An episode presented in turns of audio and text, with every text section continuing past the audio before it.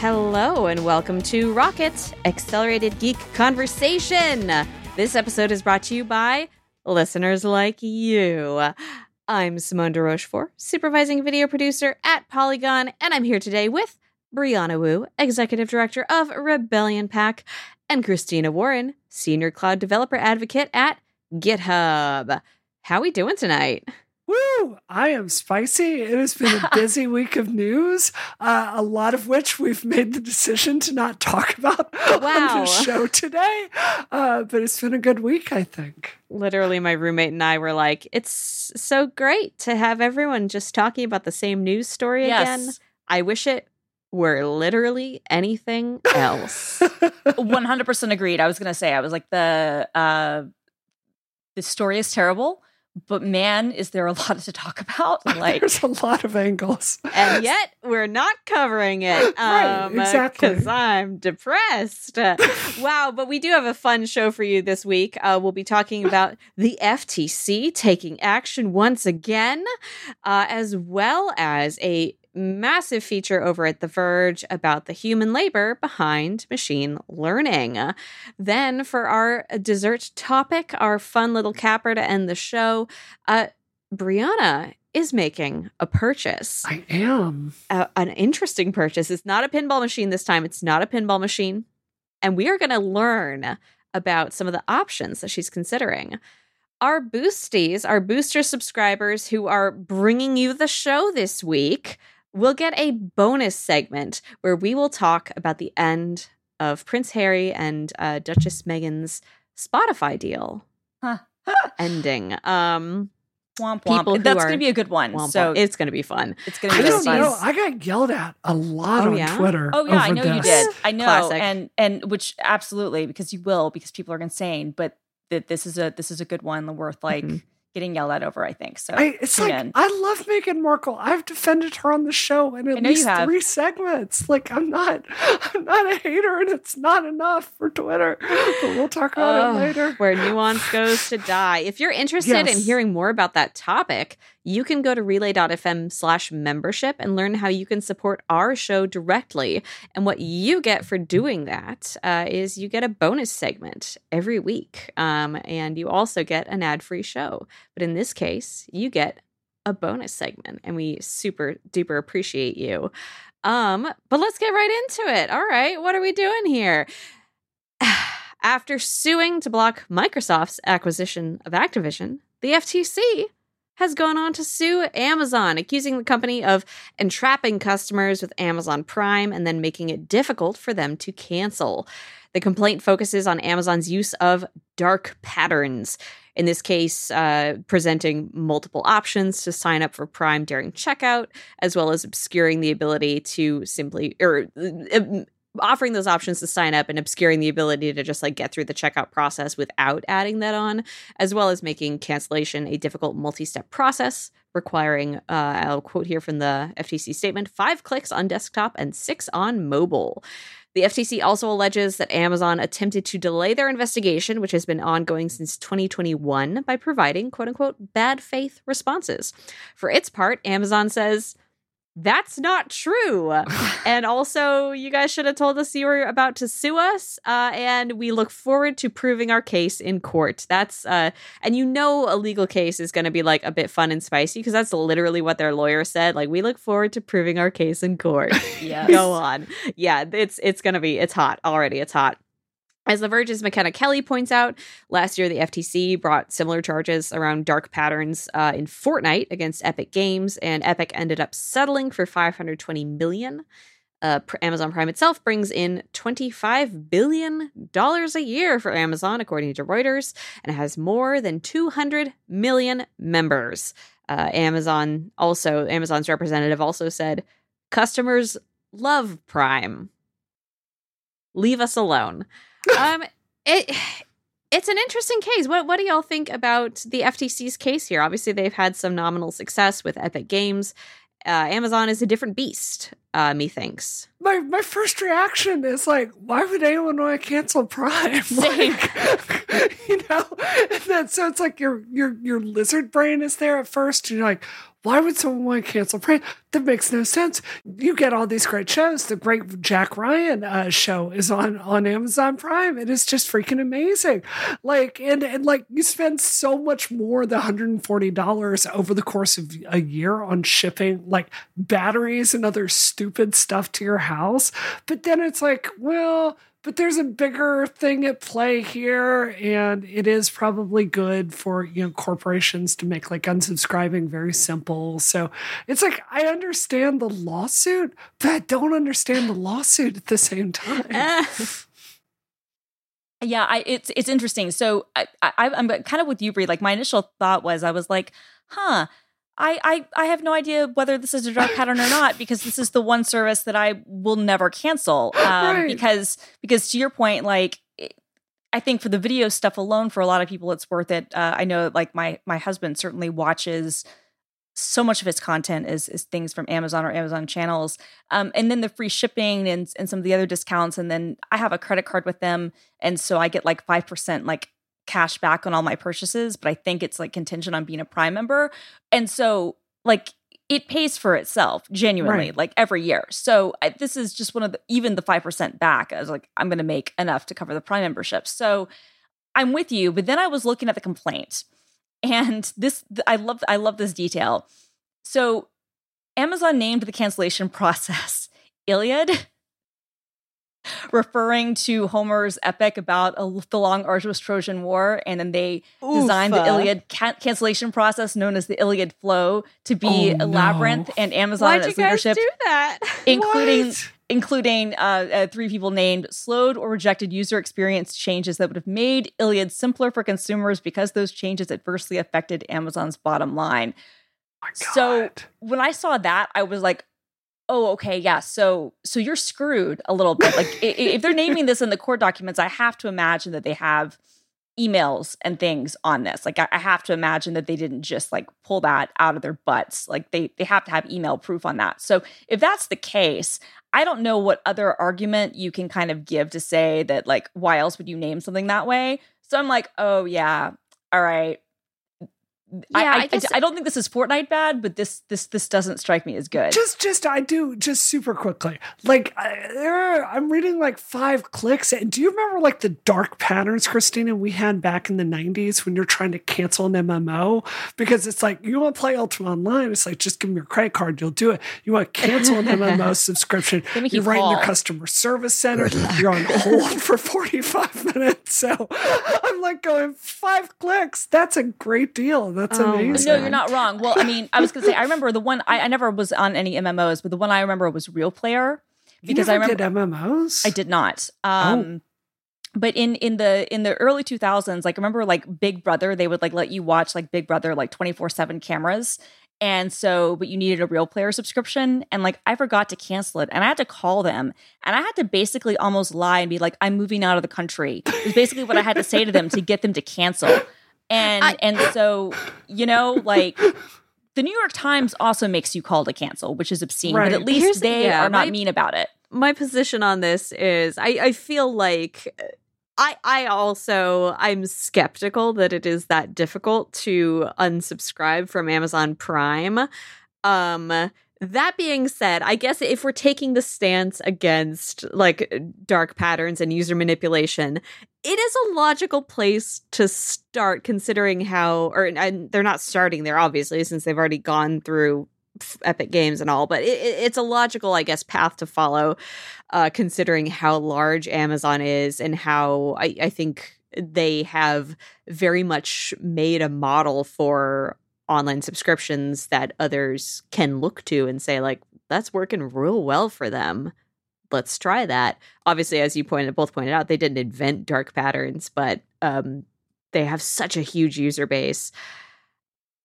Is now a good time to talk about what I, I just logged into my Amazon to see when I last used it. Yeah, the that's last fine. time I purchased something for myself was in twenty eighteen, and it was for Christmas stuff. The last time I used Amazon, period, was in twenty twenty when I needed to rush order a bunch of stuff for a work project. I'm the person. I'm yeah, the person who doesn't No, you know, oh, I don't you, have it. I don't have Prime. Oh, you don't have it. Okay, okay, no, okay. Yeah, I mean, so so, so yeah. you're fine. So, okay, I just looked just to see out of my own, and now maybe they changed this since this was announced. I don't know. But I just went to see how hard it was to cancel. Yeah. It is not difficult. How, wait, tell all. us the, tell us your, I, I your will walk, process. I will walk, I will walk you through the prompt because I, I think this is actually important because it is not at all difficult. So basically, when you go to, like you click on the main thing, you go to your account. One of the top options, literally the third option you see is oh Prime. Oh my God, yes. You, you click on Prime. Then there is, you scroll down a little bit, um, or, or no, sorry, then then still at the top, it'll show you what your what your plan is, when your renewal date is, and then manage membership, update, cancel, and more. You can then um, click on end membership. So there's a drop-down menu. You click on end membership. So this is second click. Then okay. there are three options. One is remind me later. One is keep membership. One is continue to cancel. You click on continue to cancel, but it tells me I have two hundred four days left. And then it tells me that I can either cancel my on renewal or I can pause on renewal.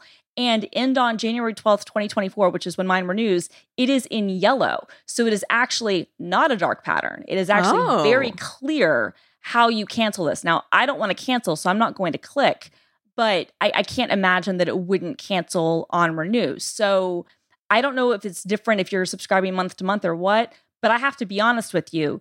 This is significantly easier than almost any service I've used, including Disney Plus, H B O, you know, Netflix, all of these. Like the only ones that might yep. be easier would be Apple if you're subscribed using iOS. Um, but then you're also paying like a thirty percent premium for that in many cases. So like, I'm going to be honest, like it's possible that they changed this now. I kind of doubt it was rolled out that quickly since this was announced as we're recording the show. Um, I really would like to see, I guess, like an update on like, I, I wish now that the, the legal proceeding had actual mm-hmm. exhibits. I mean, maybe it does, but like whatever I'm looking at doesn't have this because I'm not seeing anything that's making, making it clear to me. That's that. the thing. Apparently, their whole statement is full of redacted information yeah, as if this. it were like the Kennedy assassination investigation. um, uh, so the information actually has a piece that I uh, have not read because of the paywall, but I imagine it may point out some of what you're talking about because it, it's headlined what the F T C misses with the Amazon lawsuit. Yeah, I'm looking at this now. Uh, I'm trying, trying to say, that's not to say the F T C's assessment of Amazon's strategy is entirely correct. Um... I don't know what they're saying. A lot of it just seems to be kind of comparing with other antitrust deals. Yeah. I'll I'll send I'll I'll send you the the um, thank you the P D F. But, I'll read it later. But but but but, I, but, I, but I'm yeah. not sure if there's anything here that says that. Like I said, and I'm even looking through the as you said the heavily redacted um, filing thing. But there are some screenshots. But they're on iOS, and they seemed more to be focused on signing up people up for Prime, not canceling. Okay. Which, which, I mean, I guess that enough. is technically a dark pattern. Yeah, one hundred percent pushing people into signing up.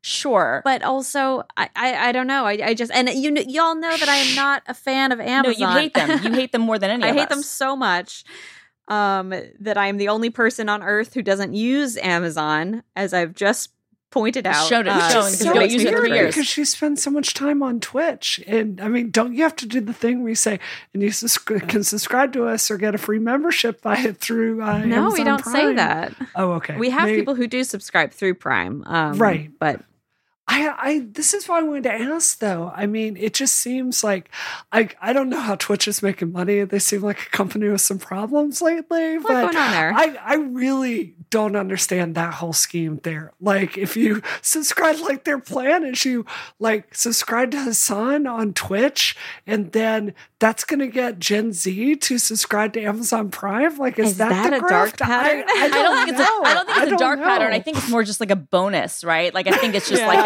a, I think, I think it's more like a thing that they're like, hey, well I, I'll get like a free, you know, Twitch thing a month, you know, so that's like sixty bucks, yeah. you know, Um, out of my one forty that I pay. I don't know. We, I mean, we talk so much about uh, the F T C on this show and uh, also like various tech companies being brought before Congress and asked the world's dumbest questions. It, this is a good reminder that like the F T C has like been, had successful, I guess, interactions with Epic Games, et cetera, et cetera. But this also to me just it doesn't feel as important no. as so many other things happening in tech right now. And no, not even remotely. Like, yeah. I'm going to be honest with you. Like, Epic Games, I, I understand that because A... there are children involved. Right. And I was going to say, and B, the money that we're talking about there is significantly more mm-hmm. than what you're talking about with Prime, right? Like, yeah. Prime is... is, is we.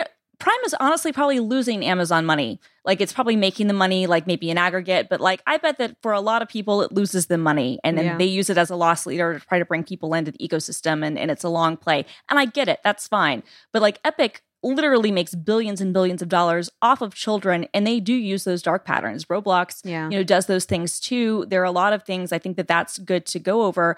I'm not against this per se, but to your point, it is not as if... it would be one thing, like, if we really thought they could walk and chew gum at the same time, but this is the mm-hmm. federal government. They cannot. And so I do question, like, is this where you should be putting your focus when there might be bigger things for Amazon to investigate, such as the way that they... uh, labor practices. Oh, I'm well, sorry. Absolutely. But, I'm, but I'm sorry. But I'm oh. talking about... Right, but even... like a the, bad cough. Wow. Right. Oh, but even talking um, about the F T C, if, like, we're not going to talk about uh, OSHA, like, if we're going to talk about the F T C, like, I don't know. I, I'd be more interested in looking at the way that that Amazon is is hindering... um, uh, competition in the way that they copy products, allegedly, mm. that the people sell, and the way that they yeah. uh, don't don't do enough to stop counterfeiters and things like that. Like, to me, that seems like much more important than what I just walked through, which I, I, I can't speak to what their patterns are to get people to sign up. But the cancellation flow, I'm sorry, that's one of the cleaner and easier cancellation flows I've seen of any service. I could try... Yeah. I know I don't want to go through the process of seeing if how much it forces me to sign up. Um, yeah, it's it, yeah, yeah, yeah. I, I completely agree with everything you just said. Yeah, I I don't disagree. It's like sometimes I read the articles doing show prep, and I'm reading it, and I'm like, nope, Christina's not going to buy this one. Like, that yeah. was, it was literally in my notes. Like, I understand it's not the strongest case, and I understand. This particular regulator, I understand there are some factors in her past that may give you uh, the impression to me she's not uh, the most neutral uh, observer on this when it comes to Amazon. But I think, like, the the meta fact here is... I think it's probably good for consumers to have a strong regulatory apparatus, mm. uh, like when they're designing websites and things like that, going, well, we don't want to get sued, right? Or uh, there's someone out here, Amazon got sued for, you know, not having this process be very transparent. Maybe we should do it the right way. I just, I think this case is weak, but I think in, um, I, I think as an aggregate, this does have probably have a positive outcome for for consumers. Yes, the the the thrust is in the right place. I just it just doesn't seem very strong. Yeah. Uh, what what I really did not mean to phrase it that way. It all went so wrong. Let's move on to the next topic of the day.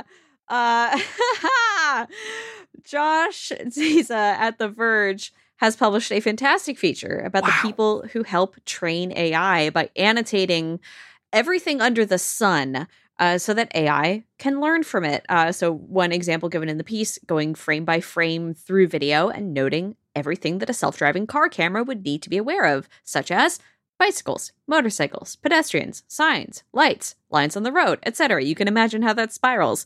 It is a massive and tedious task that is outsourced uh, through platforms like Mechanical Turk or to companies like Remote Tasks, who hires workers in cities like Nairobi to go through reams and reams of video and images and audio and data and et cetera there, because that also just keeps spiraling out. And I'm barely scraping the surface of the weird kinds of data that people need to parse before a machine can learn from it. Uh, one of the workers that uh, Ziza spoke to was asked to label the emotions of people ordering Domino's pizza so that the A I can learn about that. Um, and it's also really important work, because when A I encounters something that it hasn't been, like, given data on, it is inclined to break. And that can happen to comedic effect, or at worst misleading effect with a chatbot, or it can happen to devastating effect with a self-driving car. Um, so it is a fantastic uh, and also very uh, interesting and, and like experience driven piece, because uh, Josh ends up like signing up for Remote Tasks and uh, annotating images for a minute uh, and going through this forty-three page instructional document. Uh, so it's a great look at the ways that like I, I, as a lot of the conversation around A I revolves around when will the A I steal our jobs? It's about the jobs that are currently existing to make the A I functional, and it's being fed on human. It, the artificial intelligence needs human intelligence first. This is a fantastic piece. I, I really like this. You know, there's a, a real tendency, I think, in the tech industry to kind of discount the value of this human factor and, uh, you know, kind of outsource it, right? Yeah, I think that was certainly uh, reflected in the wages we saw in this piece. But, um, you know, it, it reminded me of this story I saw a while back about how things at uh, GoFundMe, how much less fun that job had gotten because they found mm. a way to automate Uh, basically, uh, you know, they have a lot of submissions. They try to pick the winners for the front page, and their automation tools are really good at finding those fun, weird, strange projects, right? Mm-hmm. Uh, so, like the fun of digging through thousands of these and finding the the diamonds in the rough to like like um uh you know show. I'm sorry, not GoFundMe, uh, Kickstarter. Mm-hmm. Um, you know, it it had become very very tedious, where it was like you know. Um, Um, this, this, uh, like, let's get a book uh, jacket redone, or let's update this system. Like, you know, important projects, but just less sexy than like a fun, cool new product, or yeah. like a new Sega Genesis game is right. one example it had. Um, and like, I'm reading this and it's so dystopian because this job just seems like it would make you want to unalive yourself after a while, uh, and the wages being so terrible, and you know, they just burn and churn people, but the, the stakes are really high. Like it gives the example of how, uh, you know, when Tesla misidentified something because of an edge case, you know, like someone died here. So it's mm-hmm. like, it's, it's really, really critical work. And, uh, I love this piece for really showing just how, uh, mind numbing it is, uh, but also how important it is. Mm-hmm. Yeah, I mean, I, I totally agree with that. I think it's really, really good uh, work. I mean, there'd been um, some, I think, reports about this kind of earlier in the year, which which I'm guessing is kind of what set off um, uh, this reporter into looking into this. And he did a really, really good job. Josh did a, a really um, great job on it. And and you're right, it is important work. Um, and and I think, to me, it kind of underscores a little bit of sort of the class system about what we talk about when we talk about what jobs A I is replacing. Because mm-hmm. if we're being honest, like no one ever cares when jobs are replaced by technology until it's people who who potentially are the middle class who are going to be impact, yep. impacted. I mean, and that was true for um, manufacturing as well, right? That mm-hmm. there was a time when that was a more middle class um, uh, profession, and uh, like like not not a. It's been a while, but but there was a time when you could, you know, depending on what part of the country you lived in, you could do well working at a factory. And people really didn't start to care that much about, you know, jobs moving overseas until people started having see, seeing the impact, you know, on on people that they thought were kind of above or within their own station in life. And we see the same thing with A I, where the people who are complaining are people who typically have white collar jobs and and are worried about what that impact will be on them, even if those white collar jobs are, to be completely candid, not anything that, like, w- what makes that more special than any other job? Like, why should that be saved from mm-hmm. automation more than any other thing? Like, I I, I don't think that um, there should be any any difference there. Um, but I do think that, yeah, I mean, th- what makes all of this work, and and obviously, I think the the amount of this sort of human intervention that you will need becomes less and less over time. Um, it's one of those things that's very important, I think, when you're building out an A I model, to have the labeling and that sort of identification. But obviously, as time goes on, then those things become less and less important. Um, but it is a, an, an essential part, um, and and so um, this isn't something that we should forget about.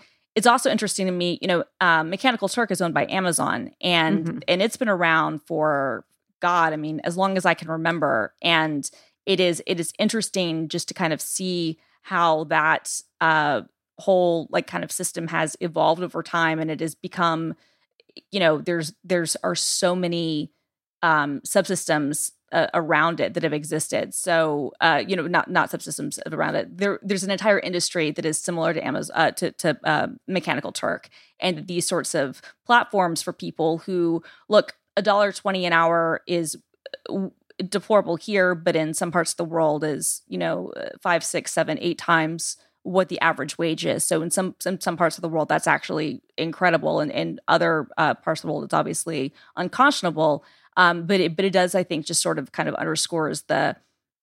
I don't know. It's interesting to me just to see how over the last fifteen to sixteen years, this um, kind of underground way of, of getting.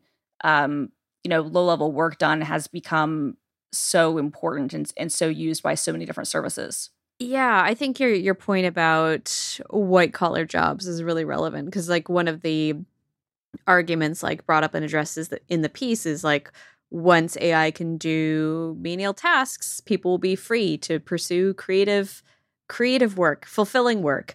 And there is this whole, an entire globe of menial, tedious, but yes. very important tasks. Yep.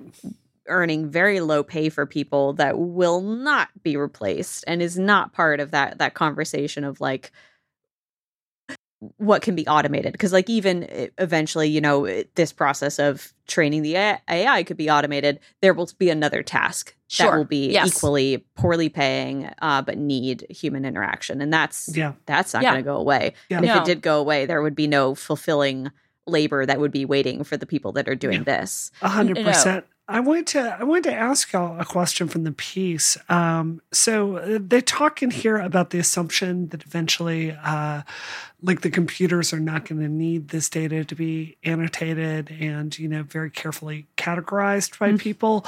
Um, I think that's just flat out false. I, I don't think that's true. I, I mean, yeah, I, similar yeah. to the conversations we've had before. Like, there there's you have to have a human to check it. Right. Like when we're talking about the lawyer who submitted the yeah. the, the case and yeah, from ChatGPT. No, somebody needs to yeah. check it. The case of um when Josh is doing his little experiment and uh the he's asked to label clothing mm-hmm. and does it incorrectly because he labels the clothing worn by a person, but not that same clothing appearing in a reflection in a window. And it's like that because the computer doesn't distinguish between those two things. Right. And you need to learn how to do that. And I think I, I think that identifying, like, those edge cases, that's something that, like, an engineer needs to do and then communicate to the person who needs to annotate then those images or that footage. Right. Um, and yeah, I it's mean, just so Christi- complicated. Christina, you're more in the development of this. Yeah. I mean, not this exact technology, stuff like this. I mean, mm-hmm. do you, are you as cynical as, as we are about this? Well, I mean, I, not, I, I don't think that the edge cases will ever go away. I do think right. that you will need less of them. I think that there is, a, because we've seen that happen over time. Like O C R is a great example of this, where at this point, O C R, optical character recognition, is good enough that in most cases, most people do need, do not even bother checking. Now, there are, like, famous edge cases where, for instance, uh, I can't think of the the um, copy machine brand right now, but one of the major copy machine brands, what they do, and this is so screwed up, it's it's kind of funny, is that rather than doing the typical way you make a copy where they take a photograph and then print it out on paper, what they do is they take a photograph and then they use O C R and then they recompile it and then it prints out through kind of the computer there. And what's happened is that there were certain types of of prints that were, it was getting certain characters wrong. And so certain copies of things were incorrect. And these are on, like, modern copy machines. And so there are huh. cases like that that happen. But by and large, like, O C R is in so many different things that we don't even think about it. And and it is good enough in many, many cases that I, I don't think that even in, and, and I'm talking about most commercial uses here, that most people don't bother checking. So do I think that we will reach that for some labeling types? Yes, I do. Um, do I think that we will ever get rid of all the edge cases and the need for this sort of thing? No, I don't. But I do mm-hmm. think it will lessen over time. Similarly, like the way that CAPTCHAs work, and, and a lot of people don't know this um, because they don't work and and because they ha- they have been, you know, the bots have learned how to get around them. But yeah. CAPTCHAs have been a way that Google has been getting people to do image identification and other types of identification for years and years. When you have to select what, you know, how many fire hydrants are in the image or write in what the, the letters are, that is literally you training Google's algorithms and their computer vision platforms to be able to better understand these things. So you know, I think it'll be a mix of things. I, but I don't think it'll be ever go away. But I, I definitely do think that even in a few years, I mean, if, if I, I can tell you from personal experience, when I see the power of what A I vision was doing four years ago, five years ago, and what it's doing now, um, orders of magnitude of difference in terms of it, it, it like it, it's not even close. Like it literally, you know, there was the, the Silicon Valley joke, you know, is it a hot dog, you know, as, as kind of an app sort of thing, where that is literally something that anybody can build with anything, with free off the shelf parts. You could do that four years ago, but now you could really get in depth in terms of what stuff things can identify. So, you know, like, no, I don't think it'll ever go away, but I, but I absolutely think that it'll be lessened.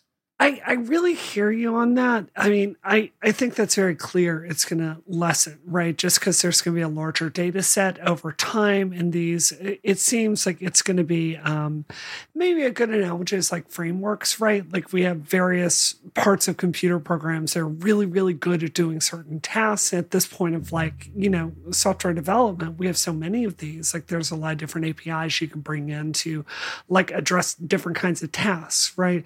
Yeah, I think I think you're going to see that kind of like work savings build up with like A I data sets, right? That are well annotated. Yeah, you already have those. Yeah. But but I think like the reason this piece in particular is bringing that issue up is there are very real labor things to consider here, sure. Right? Like, should people like at least be um, have some idea of what they are working on? Mm-hmm. Um, maybe they should, maybe they shouldn't. I think that's an interesting question. Uh, should pay, like, should uh, that be more standardized? What kind of liability exists, right?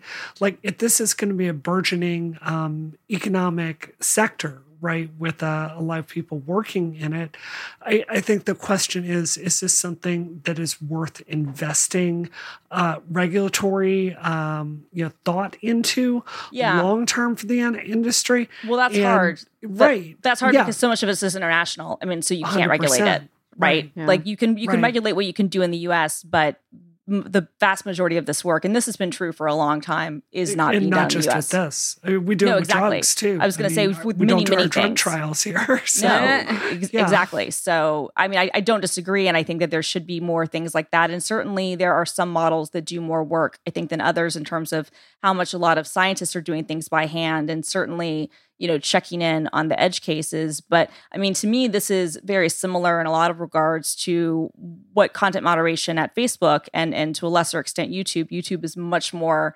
um, uh, moderated by um, you know uh, uh, algorithms. Um, but you know, Facebook, there there have been countless reports over the years about the toll, the human toll that is taken by people mm-hmm. who are in rooms having to watch and and be exposed right. to that content day after day. To me, this is a very similar, you know, like. Um, analogy um, with, with the exception that this is, you know, I don't think in, in most cases it's not going to be nearly as harrowing. It's going to be, you know, labeling and, and much yeah. more monotonous and like tedious. Hopefully people's emotions when they're ordering Domino's pizza are right. better. Yeah, it it is fascinating, and I'm glad that, that people are writing about it and talking about it. Um, and it's definitely something that'll probably continue to be part of our conversations around A I as we, as we, uh, as time continues to go on, bringing us into the new world. Who wants to talk about drones? I do. I want to talk about drones. Wow. So Brianna is considering making a purchase. I am. Okay, so I don't talk about every stupid hobby I have on the show, but uh, you know, a while back, Christina, you kind of inspired me to go out and get a really good D S L R, right? Yes. Um, uh, so it just, this is important. Like this ties into my drone evaluation purpose with your this, drone but, journey. So I started out and I just got like a standard. I was like, I'm not that serious a photographer. I'm not that good, right? I'll just buy whatever's on Amazon. I don't need to go down the Reddit rabbit hole and look this up. So I got some uh, Canon Rebel, right? It's like a eight hundred dollars camera. Um, it's great. I started taking pictures with it. I'm like, hey, I actually enjoy this. This is fun. Um, so then I'm like, oh, I'm going to go get this serious camera. And I remember talking to you about this on the show, Christina. You're like, oh, are you sure you don't want to get a mirrorless? I'm like, I'm fine. Look, this is cheaper. It's great. I've read the reviews. This is good enough. I'm not a good photographer. I'll just get this. So then it's like I go out and I spend, uh, how much was the Mark four? Like uh, over two thousand dollars plus probably another two thousand dollars in glass, uh, lenses, getting that together. Holy moly. And I start using it and I'm like, oh, now that I really understand this hobby because I'm going out every single weekend and doing shoots all weekend, right? It's like I really need to get the pro camera, right? Does that make sense to you? Because it's like all these features, how fast it can like process data in burst mode, right? The white balance, the the resolution on it, uh, the way the software tracks moving subjects. Uh, these are all features that exist in the new camera um, that are actually very, very like this will help me, my hobby, and help me get the most out of it. So then I'm going and selling my Mark four and getting, you know, a mid-range uh, mirrorless, right? All of this would have been avoided from the very beginning if I'd just gone, Christina, what's the best stupid wireless uh, mirrorless camera on the market? Right. Yeah. And you go, look, the, the R, R six is not the best. It's not the Ultra Pro model, but it's a good pro-grade mid-consumer camera. Just buy that and buy this one two thousand dollars lens and you'll be done. Yep. Uh, which is exactly what Wirecutter says. And I should have done that from the very beginning. So now that I'm deep enough into like photography that I'm going, well, there are a lot of really interesting shots I would like to do on the weekend um, that are like, um, you know, like you're limited from like your your height, right? And there are a lot of interesting like landscape shots or like going or exploring in the woods. I did a project I haven't talked about on this show where a really good friend of mine, uh, his mother went missing, and we're out there like yeah. scouring the desert with uh, with drones trying to find it. Right? Like there's all these really cool, interesting applications for drones. And it's like, I know I like photography enough that like for the last year and a half, this has been what I've been doing on my weekends, going and taking like pictures and doing them in Lightroom and really enjoying building up this skill set. So I'm really torn, Christina, because it's like when you start looking through the drone market, yep. uh, Wirecutter says that the um, the D J I uh, Air two yep. is the best drone for I was, most I was, people. Yeah, I was right. going to say I was going to say the two S is what I was two S, actually going right. to tell you. Apologies, yeah. apologies. Well I, well, I don't know if yeah. they, how up to date they are. They might have said no, the older no, version, that, so I don't that's know. That's it. I just yeah. misspoke. You know, it's about a thousand dollars. It's great. Flies around fantastically. Um, you know, it's a good drone. Best for most people. Right.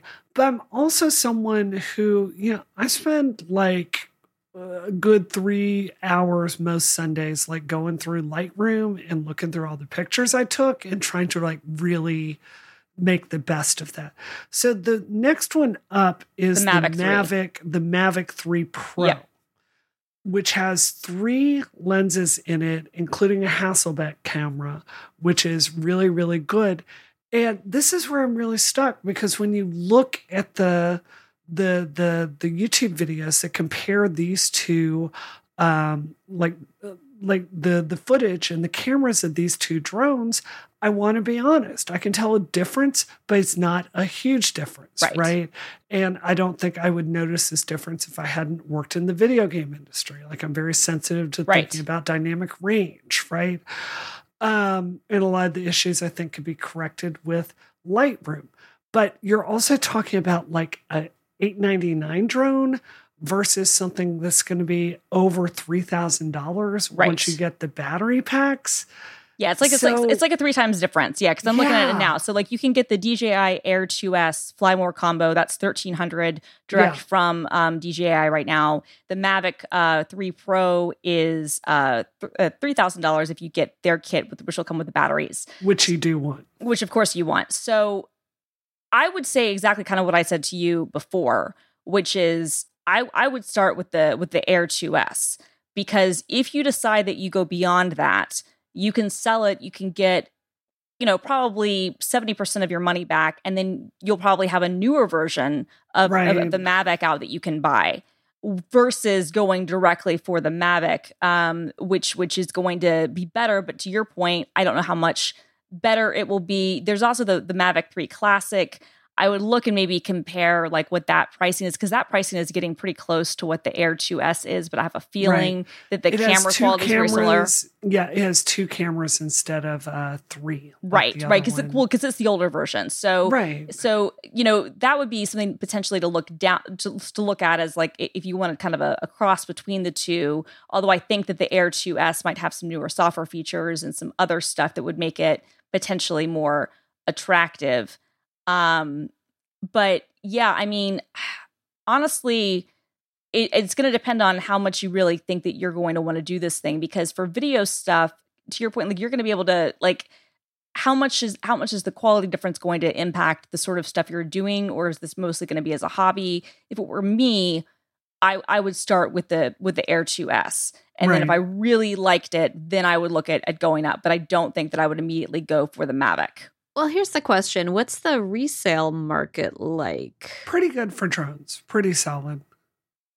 Because that could, I guess, it, it play into it if you, like, you invested in something nicer. Wait, have you, sorry, have you flown a drone at all before? I, I haven't, no. Okay. But, I mean, I, I do know Ooh. I really like photography. And I, I it's a reasonable guess to say I'm going to enjoy drone photography. Right? That's fair. I can That's, I can very much envision you enjoying drone photography. It right. feels it feels right. It feels like it fits in with the narrative. Right. Um. I mean, that being said, my instincts always similar to what Christina has said in in going for the the more affordable investment first. That being said. Uh, Given that you'll probably enjoy it, and that maybe even on the chance that you don't, you could rehome your drone. Rehome the drone. Well, well, I was going to say, what you might want to check out is you might want to see, like, find like local camera or drone stores and see if you could rent one. That would honestly oh, be that's that, a really good. This would idea. honestly be my advice. It would be to, would be to rent one or like like rent rent the Mavic three first and hold see. Hold on, hold on. Lens Pro to Go is this like high-end ultra lens store that just happens to be right next to my house. They're like one of the biggest in the United States. Yes. I wonder if they have a drone. Yeah, they probably do. And so, yeah, so that's something that I would look at. See if you could rent one um, or, or borrow one from someone and try it out. And then see if you could try out a Mavic three. And if you could, then like you might see how much you like it and, and whatnot. They do. They do. I'm just going to call them up tomorrow and go rent one. That's a great idea, Christina. You could just oh go play God. in the park with a drone. Uh, what are the what but, are the laws see, in this, Boston like? Yeah. Regarding That's why flying. I wanted to ask. Well, I'm not in Boston. I'm outside Boston yeah. in Dedham. So um, the answer is I'm not quite sure. Like I don't think yeah, I'm going to okay. get arrested.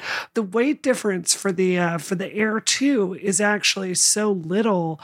Uh, the, you don't have to have the same. You're not restricted in right. the same ways exactly. by F A A laws.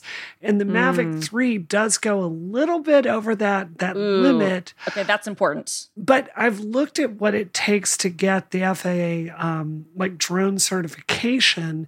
It's usually It's usually just a form and like twenty-five dollars. Yeah, um, it's no big deal. And yeah. some, some quizzes and yeah. stuff. I was right. going to say, the big big thing you need to know is like where you're going, making sure that they don't have rules. Like the reason right. I don't have a drone, because I've wanted one and, I, and I've used them and I really like them, is because the city of Seattle is not down with them at all. Like they literally will not let you use them in public parks. I think even if you have a film license, like a like a commercial film license, I think that where they will let you use it in public areas, I still think parks are off limit, um, which is separate from like other laws. And then the state has weird things. And so I'd have to go to very specific areas to use it. And then at that point, I'm kind of like, well, you know, that kind of ruins a lot of the fun of it. So yeah. um, that's why I don't have one, because so. yeah. Yeah. Right. I mean, but Grant has a car, but like, but to me, like the, the fun of it would honestly be like being able to use it, you know, where I would want. And I, I get the park ban to an extent. I wish they at least had some parts of the park or some areas like in New York and, and even like in the suburbs where you can use them, because I, I don't, I think that if they're d- used correctly, they aren't that, you know, um, disruptive.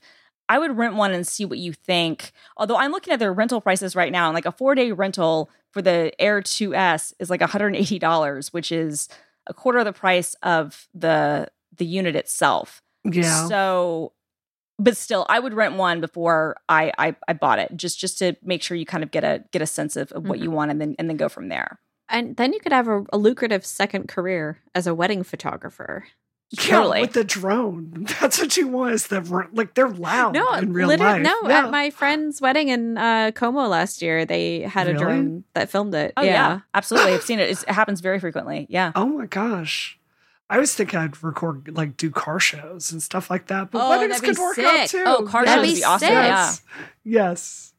Oh, my I God. I don't know. It's just, um, you know, like, Boston is gorgeous. Obviously, we've got some great skylines here. But the thing is, like, Frank and I often get in the car on the weekend and, like, yeah, drive down to, you know, outer New York. Like, not the city, but the, the mm-hmm. rest of the state, right? Like, yeah. there's the Baseball Hall of Fame. Like, the, the this part of the country is truly, truly gorgeous. And, like, going up to Vermont for a day, right? Oh, yeah. There, there's just a lot of really cool stuff that you could look at that you can't like get from the ground. And I just, I don't know. It seems like a spending a thousand bucks. That's not the craziest thing I'd ever do. And like not we're techies, drones are awesome. So oh, I hope I, you'll have to let us know. So this is part of a journey okay. where Brianna's yes. going to, I guess, test these drones, and you'll let us know what you end up going with and what your experience is. I will definitely do like. that. Yes. Heck yeah. I'm excited for you to have a new hobby. Or I guess a, a sort of branch on your hobby of photography, uh, growing exactly. into a beautiful tree. Well, hey, let's talk about what we are up to this week. Christina, what are you up to? So I'm just doing some work stuff and um, uh, trying to hopefully, like, you know, keep the heat away because Oof. it is that time of year where my apartment is just completely just sweltering, like from two p.m. until like nine p.m.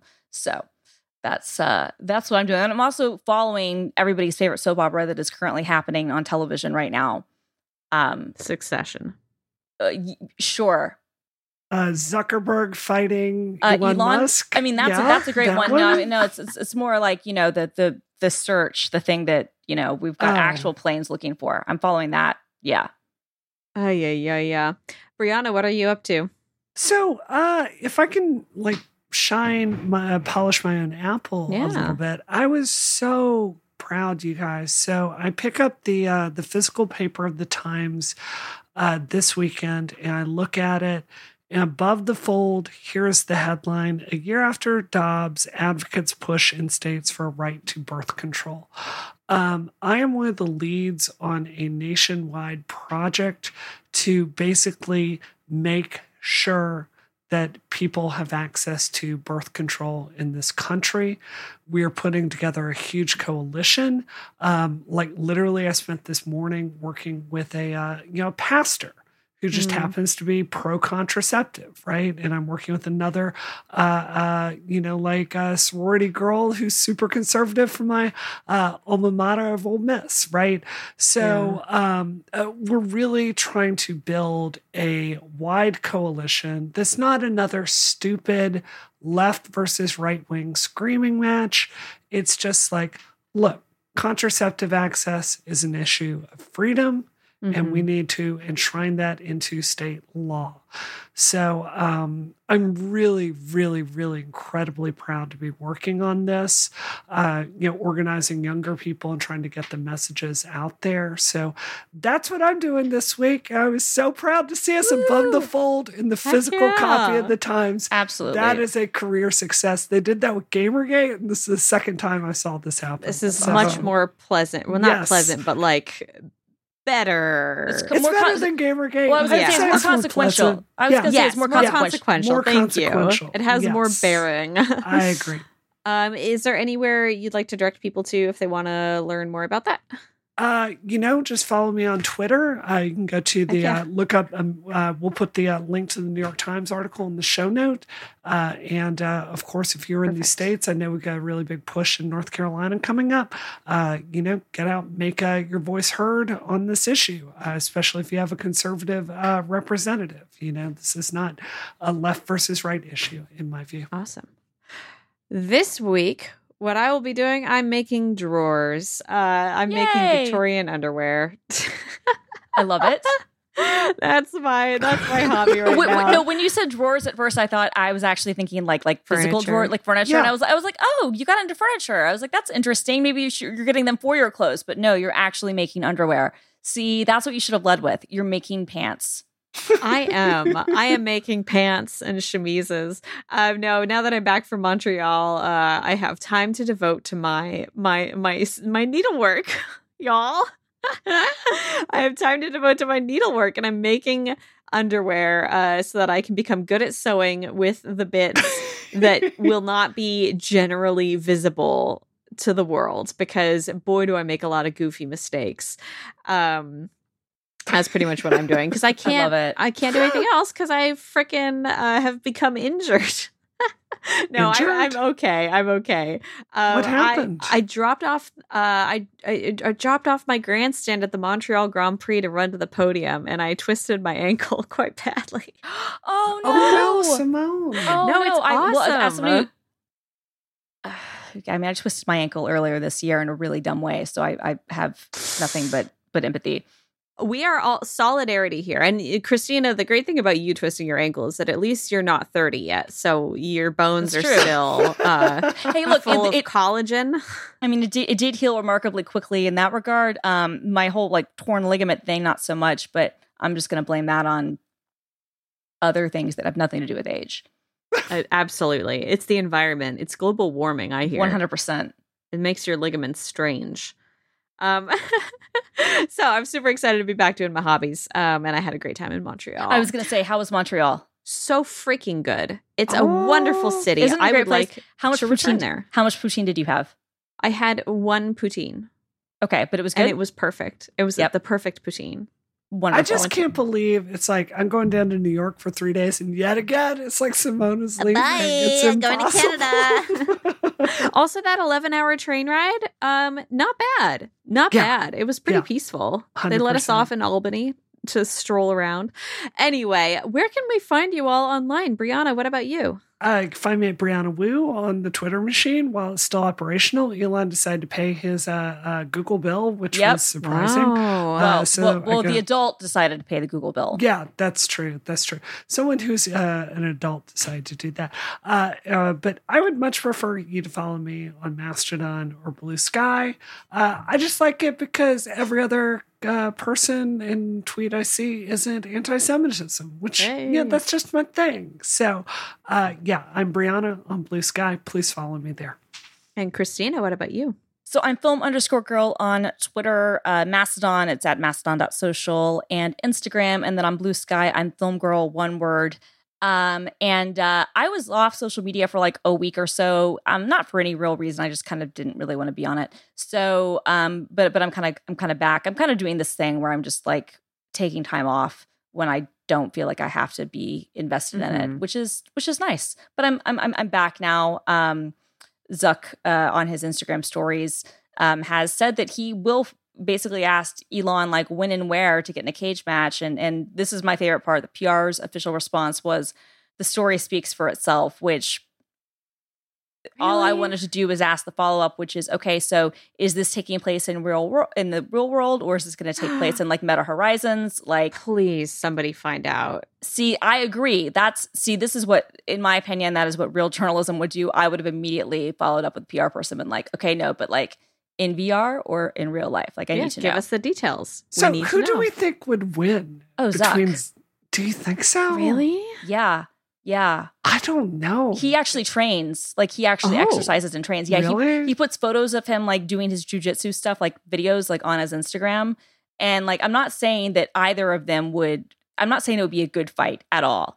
Sure. And I'm not saying that it'd be anything, like, worth, like, looking at in that regard. But I, but I do feel like, yeah, I, I, I I was going to say, actually, like I'd make a five hundred dollars bet on who would win in this fight for sure. I feel like Elon has some weight advantage on him. And I feel like he has a, like, if I were ever to be in a fight, I think I would really have to uh, depend on my sneakiness to win mm, and my underhandedness. Self. And I think Elon would find a way to cheat. That's, that's yeah. my thought. Yeah, I don't know. I, I'm still I'm still putting uh, also like he's got like twenty years on Zuck. Fair. So so Fair. I don't know. Just That's all I'm saying true. is I'm just saying, like, for me, I mean, you, I, look, I would watch this, is all I'm saying. I, I even tweeted this. I was like, Facebook and, and Twitter could split the um, the ticket. But you know how a lot of people get into the YouTube boxing? I don't care anything about yeah. that, because I don't care about any of them. And so if they want to bash each other's heads in, great, but I don't care. This, I would watch. As awful and as dumb as it would be, I would throw a party and I would watch the hell out of yeah. this. Yeah. It would be a once-in-a-lifetime spectacle. And I have to say, I'm compelled by your argument. I was also leaning towards Elon, but I I think that you've swayed me to the Zuck side. Yeah. And I will never say that about anything else in my life. um, uh, all right. Uh, well, it's like if, Alien versus Predator. No matter who oh wins, God, we lose. Yeah, absolutely. Uh, if you are a Rocket Booster subscriber, you are about to hear us talk about the end of Harry and Meghan's deal with Spotify. If you are not a, Ro- a Booster subscriber, love you lots anyway. Please consider reviewing the podcast on Apple Podcasts or Spotify. Uh, that helps it uh, gain visibility, helps people find it and listen to it, um, and uh, k- us keep making the show that we make, that I hope you enjoy. Thank you so much, everyone, for listening to this episode. This episode of Rocket is terminated. Terminated. Terminated.